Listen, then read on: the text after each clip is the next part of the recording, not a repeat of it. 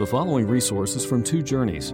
Two Journeys exists to help Christians make progress in the two journeys of the Christian life the internal journey of sanctification and the external journey of gospel advancement. We do this by exporting biblical teaching for the good of Christ's church and for the glory of God.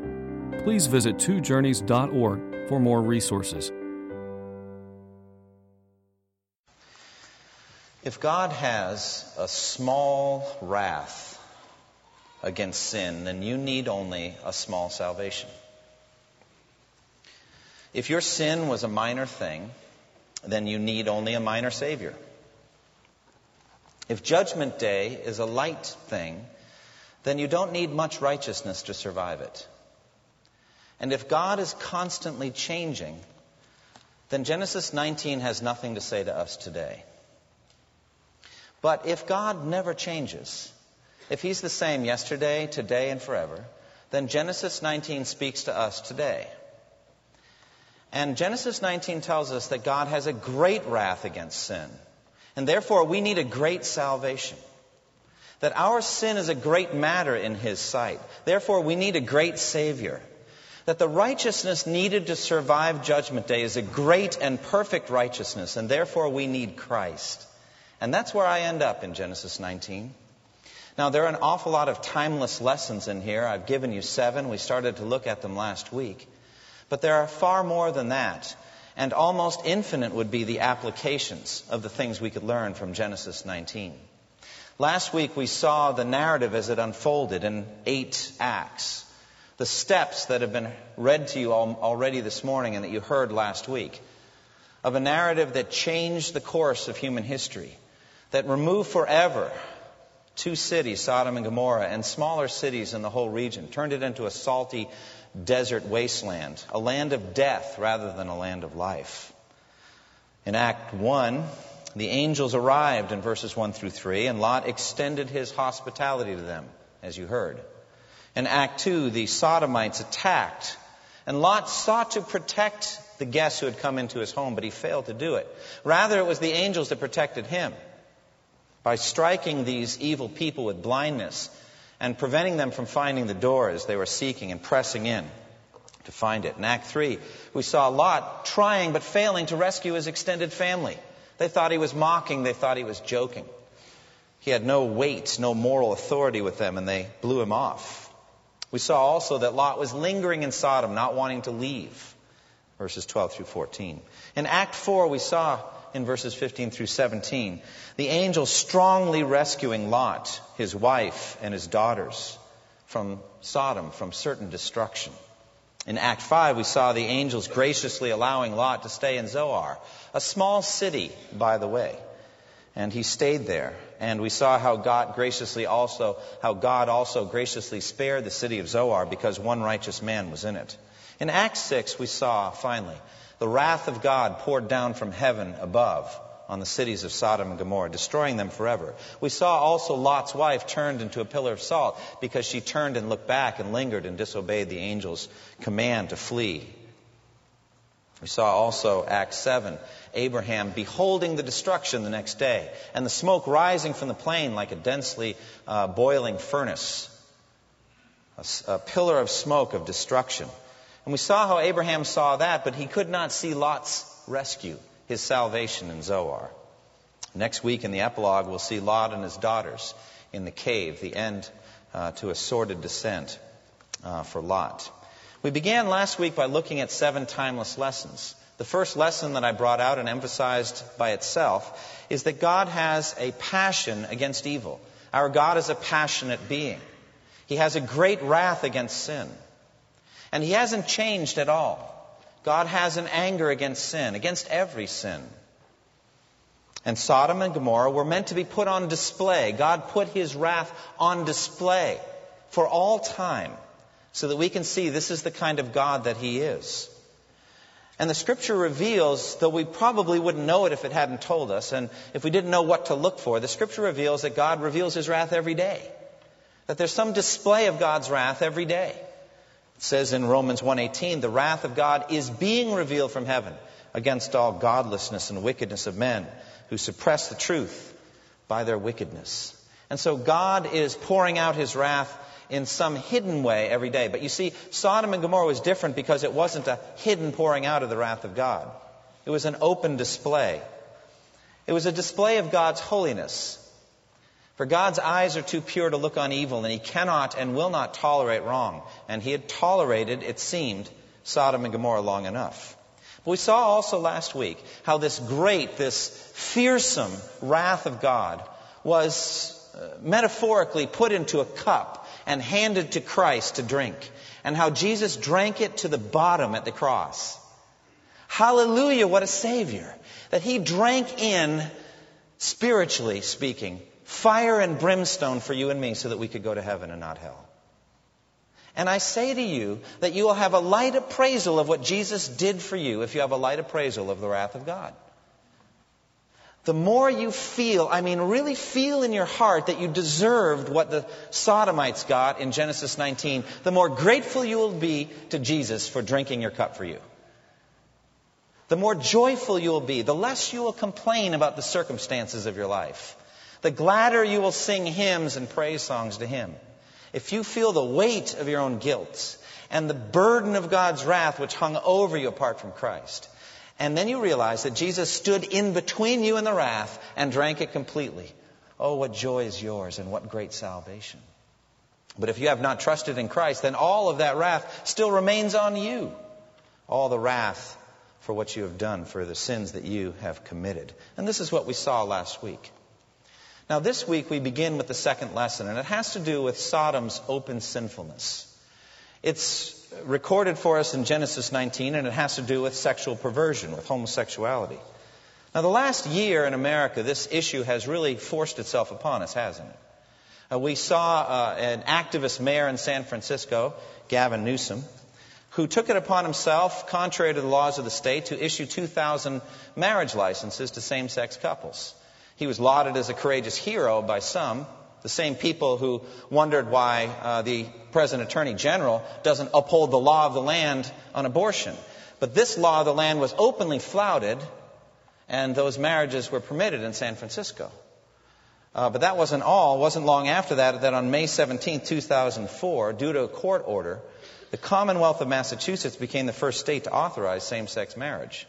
This is all part of a vast plot originating from the mind of the devil, but also intelligently advanced by people to change the way we think about homosexuality. The agenda uh, here is not merely tolerance, not merely acceptance, but rather a celebration of what the Bible calls perversion. We are to celebrate it. And if we don't, we're called homophobes or narrow minded bigots or other things. And this is a great concern to me. There's a group called GLAAD, G L A A D, Gays and Lesbians in Alliance Against Defamation. And their stated strategy is that they want to be positive and cheerful. They actively seek to train media outlets, news stations, for example, on how to handle stories about gay people realizing that the strange and behavior and bizarre clothing worn by people at gay pride parades is not the image they want to get across. Rather, they urge local media stations to do special interest stories on gay people, you know, getting dressed, going to work, uh, everyday life type things, shopping, this kind of thing, so as to normalize what the Bible presents here in Genesis 19 as shocking and evil. TV programs, movies, songs, popular culture, controlled by the media elite in Hollywood and by others, seek to brainwash us to think differently than what the Bible says.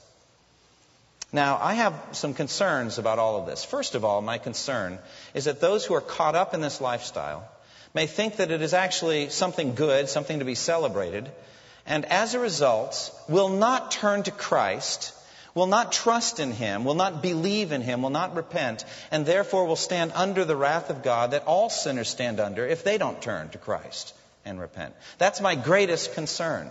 That there may even be somebody here in the sanctuary today that thinks it's all right, that has accepted the, the agenda, the brainwashing message, and therefore will never flee to Christ, and therefore will spend eternity in hell apart from him. That's my greatest concern.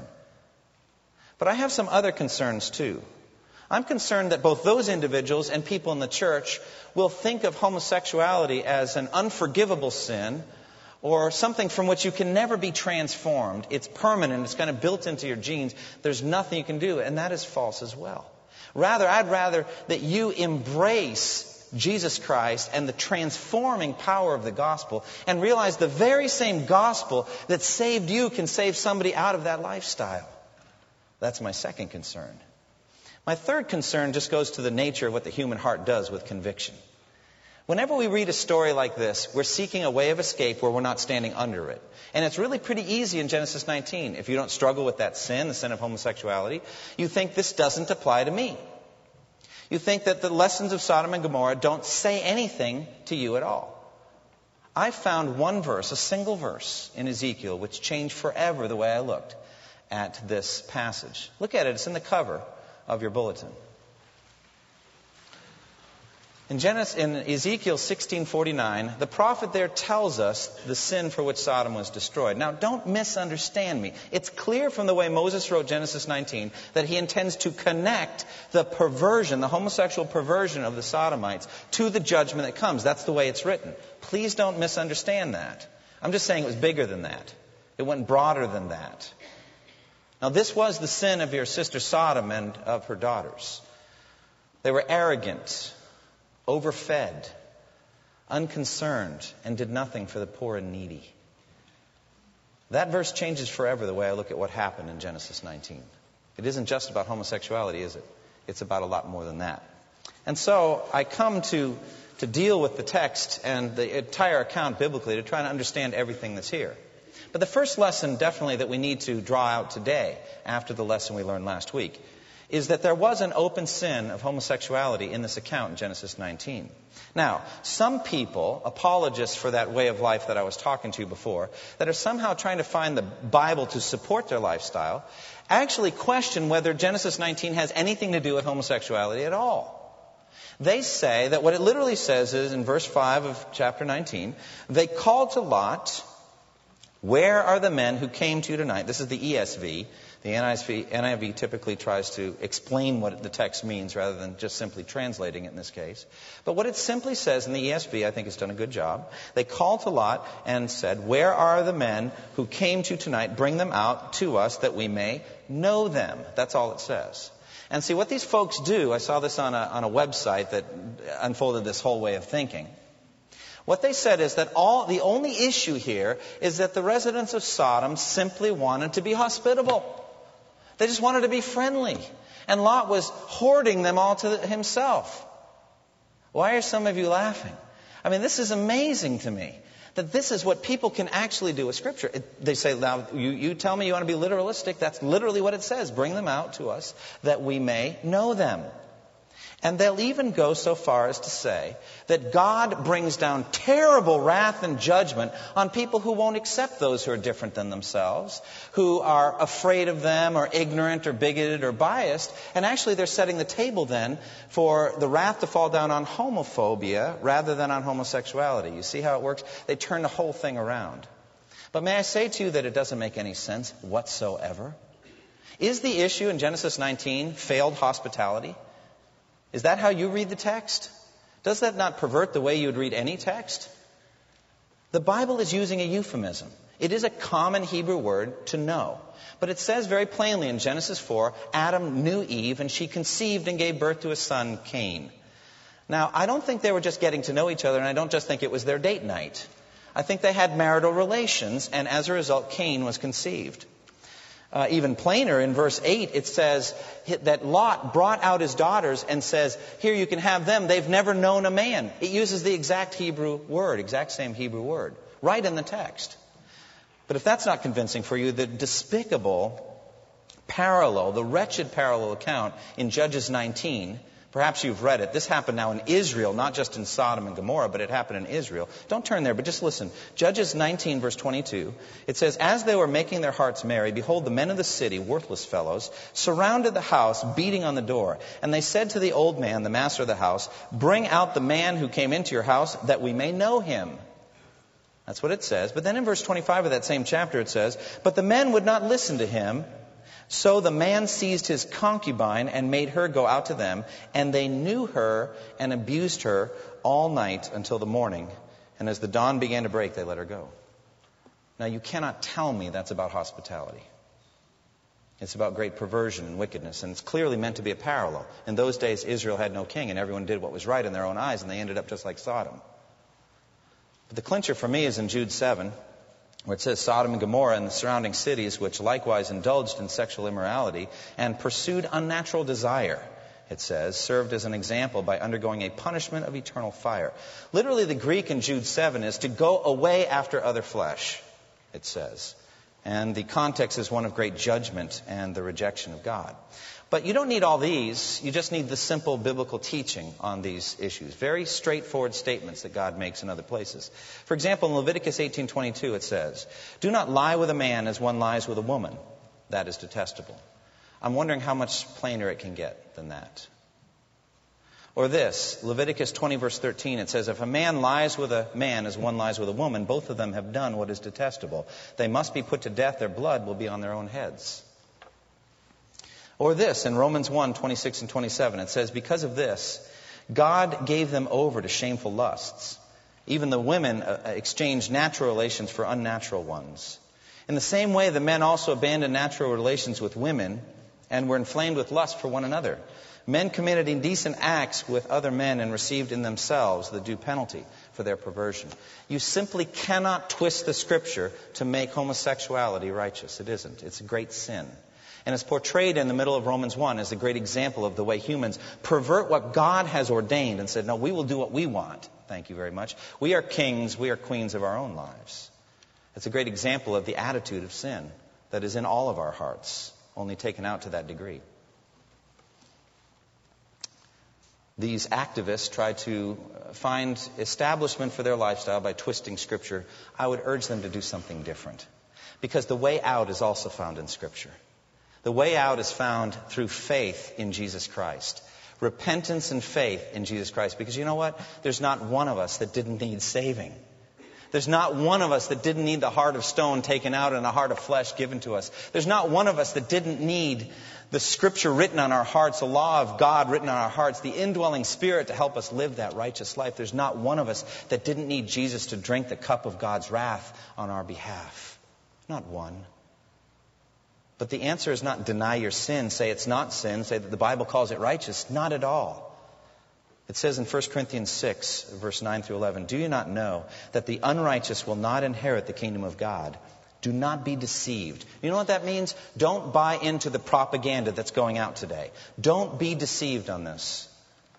Neither the sexually immoral, nor idolaters, nor adulterers, nor men who practice homosexuality that's verse 9 of 1 Corinthians 6. Nor thieves, nor the greedy, nor drunkards, nor revile, revilers, nor swindlers will inherit the kingdom of God. It really can't be plainer than that.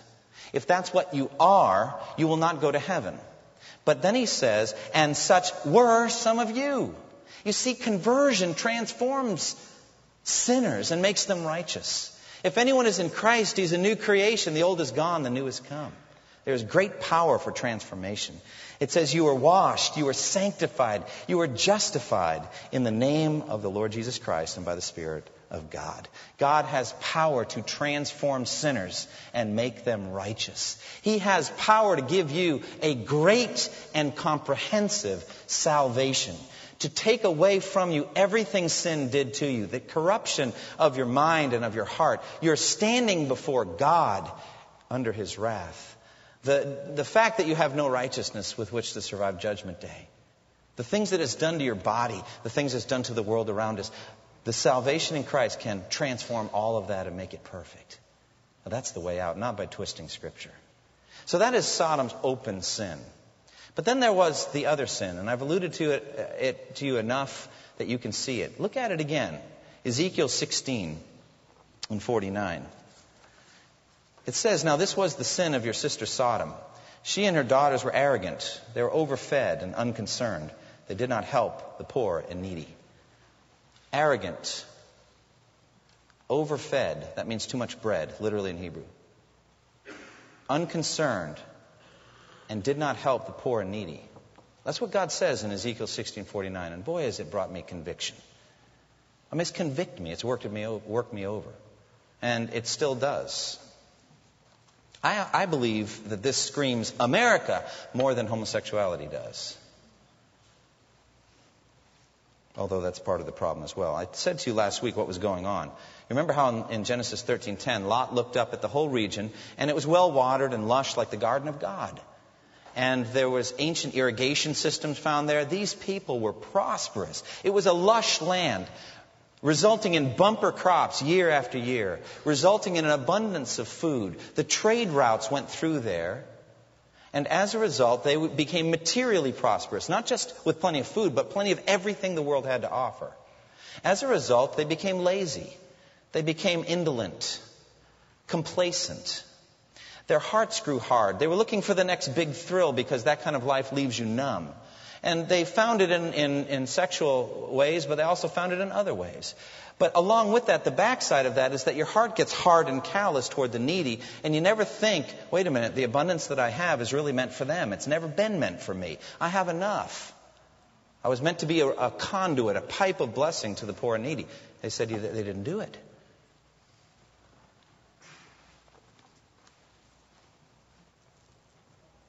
Uh, ABC News report from December 8th says that nearly two thirds of Americans are overweight. Almost one in three Americans is obese, according to the federal government. Physical inactivity and being overweight account for more than 300,000 premature deaths an- annually in the U.S., second only to tobacco related deaths. One preacher I heard said more, more people die with a fork in their hand than a knife in their back. And uh, I think that that's a testimony in reference to what's going on in America today. The Center for Disease Control reports indicate that diabetes increased by 33% American, among American adults during the 1990s, reflecting a surge of obesity during that same period. They're starting to see more juvenile diabetes. More youngsters are overweight. It also says that the residents of Sodom were arrogant. They were prideful. They were boastful. Pride was a big theme. Surely we are the people and wisdom will die with us. Surely it's because we're, such, we're so good at farming that we're so wealthy, you see. There's an arrogance there. I see it in our country too. God hates arrogance wherever he finds it. Uh, I hate the word pride. Let him who boasts boast in the Lord. Let's boast in the Lord, not in ourselves. We see arrogance and pride, and we call ourselves the greatest nation on earth. Alexis de Tocqueville, a commentator uh, 200 years ago, said this in a famous quote. He's a Frenchman, and he was just traveling through America and just commenting on it. And he said this I sought for the greatness and genius of America in her commodious harbors and her ample rivers, and it was not there. In her fertile fields and boundless prairies, and it was not there. In her rich mines and her vast world of commerce, and it was not there. Not until I went to the churches of America and heard her pulpits aflame with righteousness did I understand the secret of her genius and power. America is great because she is good. And if America ever ceases to be good, America will cease to be great. That's very appropriate when you look at what was going on in Sodom and Gomorrah, right? It's not in the wealth and prosperity that the greatness of a nation lies. It also says that the residents of Sodom were unconcerned the ESV says they had prosperous ease. Prosperous ease. There's an old saying, perhaps you've heard it idle hands are the devil's workshop, right? When you have plenty of time, you get into trouble, don't you? But the Lord is meant for us to be busy about the work of the kingdom. There's no room for idleness. And so also America has a common unconcern, a prosperous ease, a luxurious comfort. It makes our hearts unresponsive to the goads of conscience and to the word of the Lord. And as a result of all of this, it says they did nothing for the poor and needy. They were unresponsive to the cries of the poor and needy.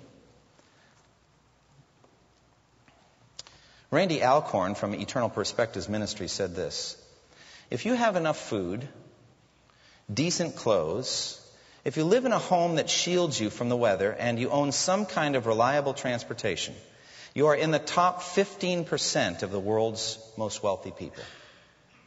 Add some savings, a hobby like hunting or fishing that requires equipment, two cars in any condition, a variety of clothing, and your own house, you have reached the top 5% in the world in terms of wealth. You may not feel wealthy, but that's only because you're comparing yourself to someone else who has more than you do. To get a better handle on this reality, consider that more than 1.1 billion people in the world live on less than the equivalent of one US dollar per day. 1.1 billion people live on a dollar a day. 500 million people are hungry, and another 500 million people are so poor they don't get enough food to be fully productive. Every day, nearly 75,000 people, most of them children, die because of dirty drinking water, disease, or malnutrition. Now, what could the church do about it? Well, let me describe some statistics to tell you or give you an idea what the church could do about it. In the year 2000, American evangelicals collectively made $2.66 trillion in income. $2.66 trillion in income. Over the next 50 years, statistics show that between $41 trillion and $136 trillion will pass from older Americans to younger uh, Americans, suggesting that roughly $1 to $3 trillion a year in wealth changes hands. The average donation by adults who attend U.S. Protestant churches is about $17 per week. Let me read that again. Um, the average donation by adults who attend U.S. Protestant churches is about $17 per week. Among church members of 11 primary Protestant denominations, or their historical antecedents, in the United States and Canada, per member giving as a percentage of income was lower in the year 2000 than either in 1921 or 1933. In 1921, per member giving as a percentage of income was 2.9 percent. In 1933, at the depth of the Great Depression, per member giving grew to 3.3%. But by 2000, after a half century of unprecedented prosperity, giving had fallen, giving had fallen to 2.6%. Isn't that incredible? It's like the more prosperous, the less is given, percentage wise. Overall, only 3 to 5% of Americans who donate money to a church tithe uh, tithe or give a tenth of their incomes, though many more claim to do so. In other words, only 3 to 5% actually really do tithe, although more claim that they do. 33% of U.S. born again Christians say it is impossible for them to get ahead in life because of financial debt that they have incurred, credit card debts and other things like that.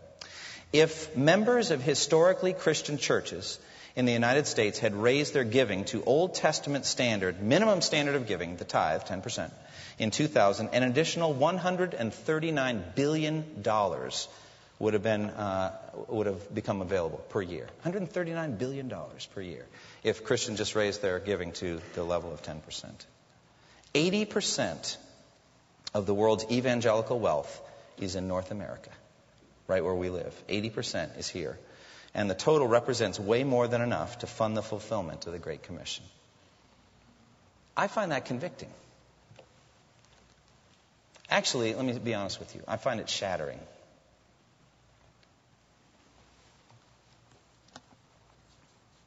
Now, this was the sin of Sodom and her sisters. They were arrogant, overfed, unconcerned, and did nothing for the poor and needy.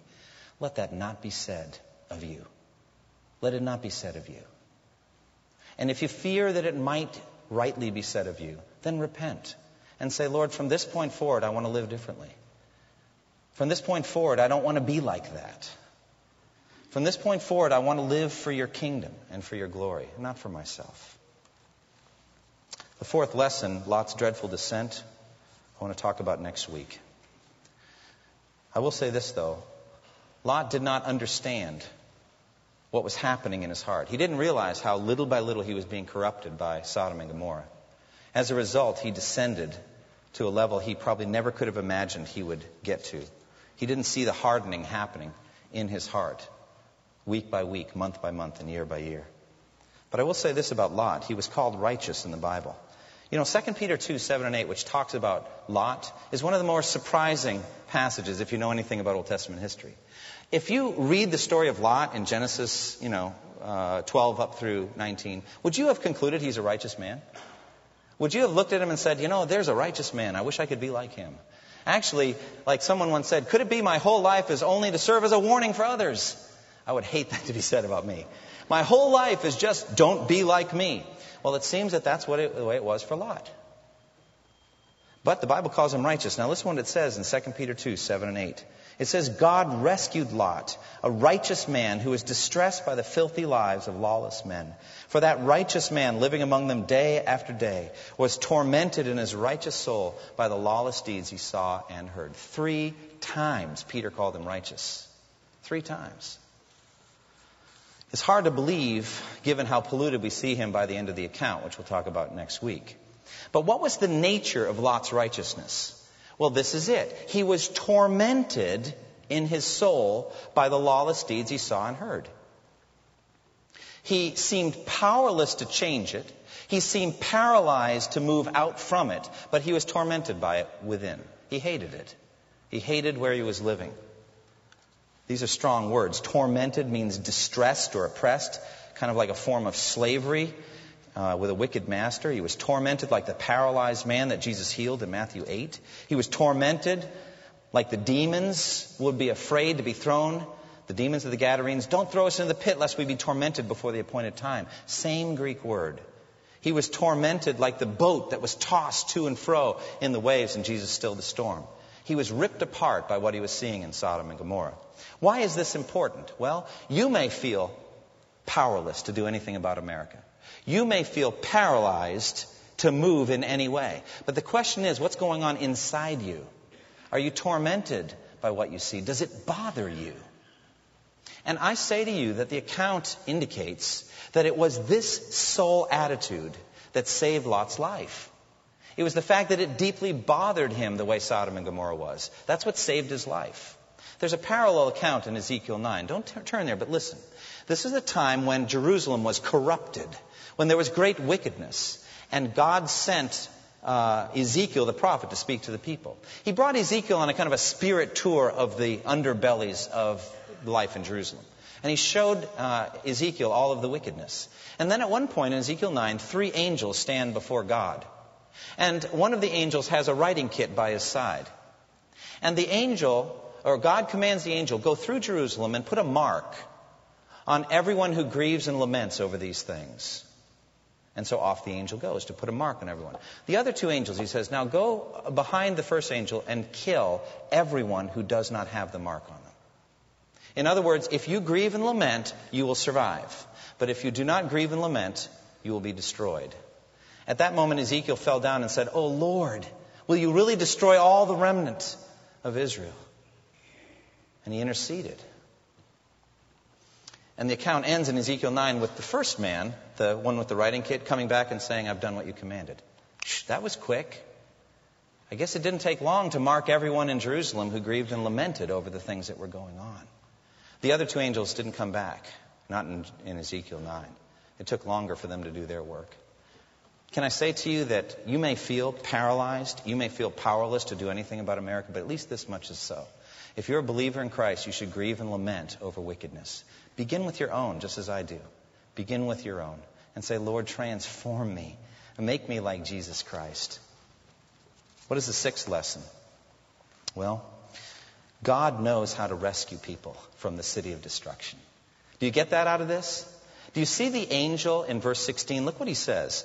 When Lot hesitated, the man grasped his hand and the hands of his wife and of his two daughters and led them safely out of the city, for the Lord was merciful to them.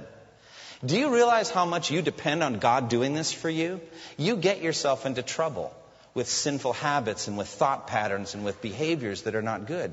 And the Lord, through His grace, by the indwelling Spirit or by a brother or sister in Christ, or perhaps even by an angel, grabs you by the hand and says, Oh no, you're not going that direction. And gets you out of trouble. Uh, Lot didn't want to go. He wanted to stay right where he was. The angel, in effect, saying, You will thank me in the morning. Let's go. Praise God for that. And he fled. Oh, how sweet is the grace of God to reach down into your life with his powerful hands and say, No, you're not going to do that anymore. He will frustrate your sin nature and he will sanctify you and he will give you new desires and he will move you in a different direction for he knows how to rescue the righteous from the day of destruction. He knows how to get you through this world, this vanity fair. He knows how to get you through.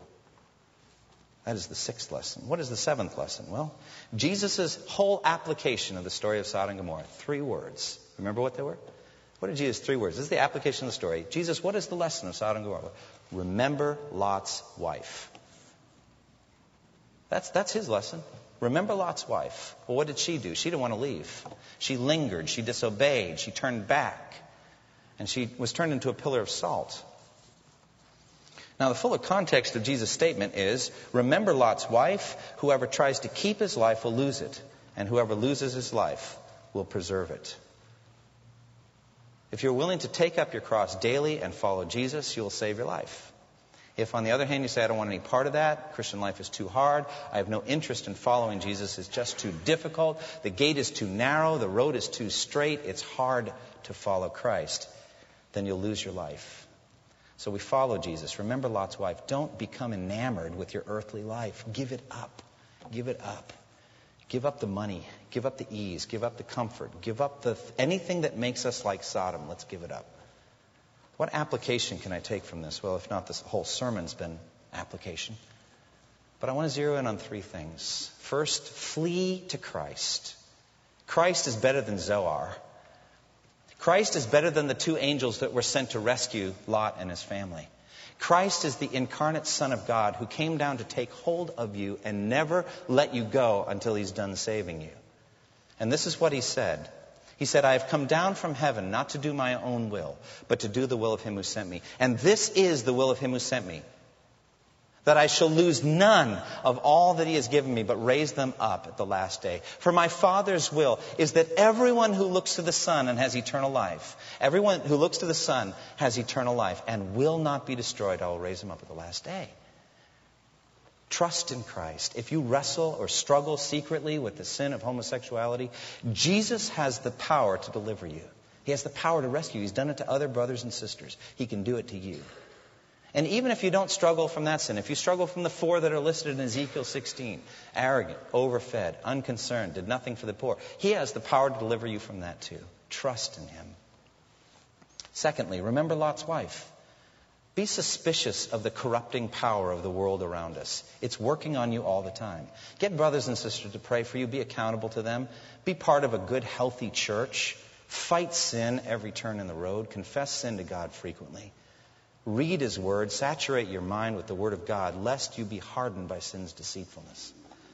Now, the third application is more pointed. I'm going to speak quite directly to the members of First Baptist Church. At the present time, we do not have an organized inner city ministry. We have people who have done things, but some of the leaders in our church uh, are not able to continue that ministry. We have no leadership for reaching out to Northeast Central Durham, to the poorest people in this area. That cannot stay the same. Do you understand what I'm saying? It cannot be. We cannot have no ministry to the inner city. I know there are people who are listening to me today who want to serve and reach out to poor people in this community. I know that there are some that are hearing me today. If you want to help us, we have opportunities. We have a tutoring ministry that's non existent right now. It's been fruitful up to this point, but we need laborers, but even more than that, we need leaders who will organize it and who will do it. We bring in inner city kids and tutor them. Great opportunity to build relationships and lead those folks to Christ. We have the opportunity with Child Evangelism Fellowship to go into the public schools. This is won for us in the Supreme Court of the United States. To go into the public schools after hours and do Bible clubs for kids who have never heard the name of Jesus. And trust me, there are many in the inner city who have never heard of Jesus. We have the opportunity, but we need 10 to 15 laborers at least for each club. And we have other inner city opportunities. If you are interested in doing this, I'm going to do something that I only did one other time since I've been pastor here. I'm not going to stand at the back of the church. I'm going to go to the parlor through that door, diagonally across. It's a nice room in there. I'll be standing there, and the other ministers will be there too. If you want to help us in some way, just come and see us afterwards. We'll take down your name and we'll take down your information. And it could be anything from some smaller uh, ministry to a larger one. This is an opportunity for you. It's a chance for you to serve the Lord. Uh, if you want to serve Him, just walk through there. If you're called to other ministries, don't feel ashamed that you're not going there. Serve in those other ways. But if you feel a calling to work in the inner city, please come and talk to the ministers at the end of the service. Thank you for listening to this resource from twojourneys.org. Feel free to use and share this content to spread the knowledge of God and build His kingdom. Only we ask that you do so for non commercial purposes and in accordance with the copyright policy found at twojourneys.org. Two Journeys exists to help Christians make progress in the two journeys of the Christian life the internal journey of sanctification, and the external journey of gospel advancement. We do this by exporting biblical teaching for the good of Christ's church and for the glory of God.